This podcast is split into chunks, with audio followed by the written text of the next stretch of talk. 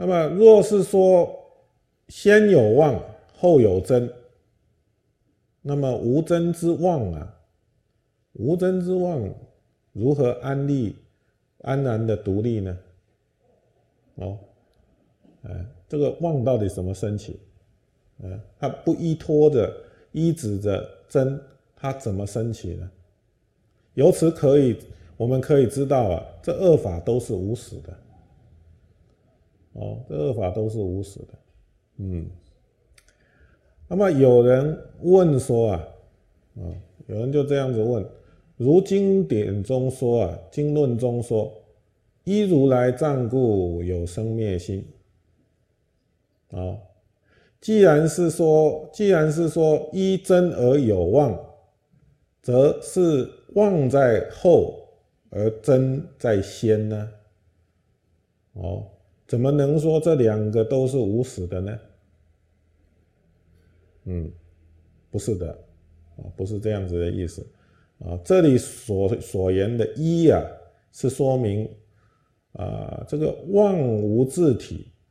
啊，这虚妄本身是没有自体性的，啊，它依托真而成立，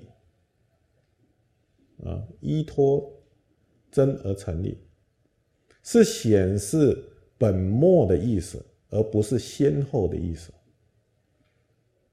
啊，就好像刚刚我们解释忽然一样，啊，忽然不是时间，就时间来讲，啊，他是在讲。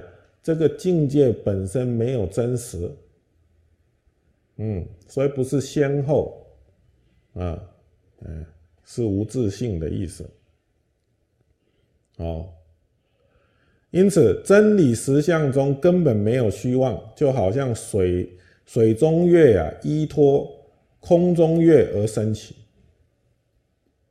哦，所以说空中月作为升起水中月的所依。哦，如果我们要看到水中月，那应该有空中月。如果没有空中月，哪来的水中月？哦，而空中月啊，并无二轮，没有两个月亮啊，只有一个月亮。所以说，水中月没有真实体。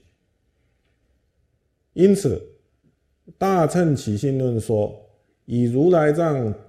无前际故，啊，无名之相亦无有始，啊，因为如来藏佛心佛性是没有前际的，没有最初的开始，哦，那么这个无名啊，无名的志相，无名的字体，啊，也是没有开始的，没有前际的，是无始的。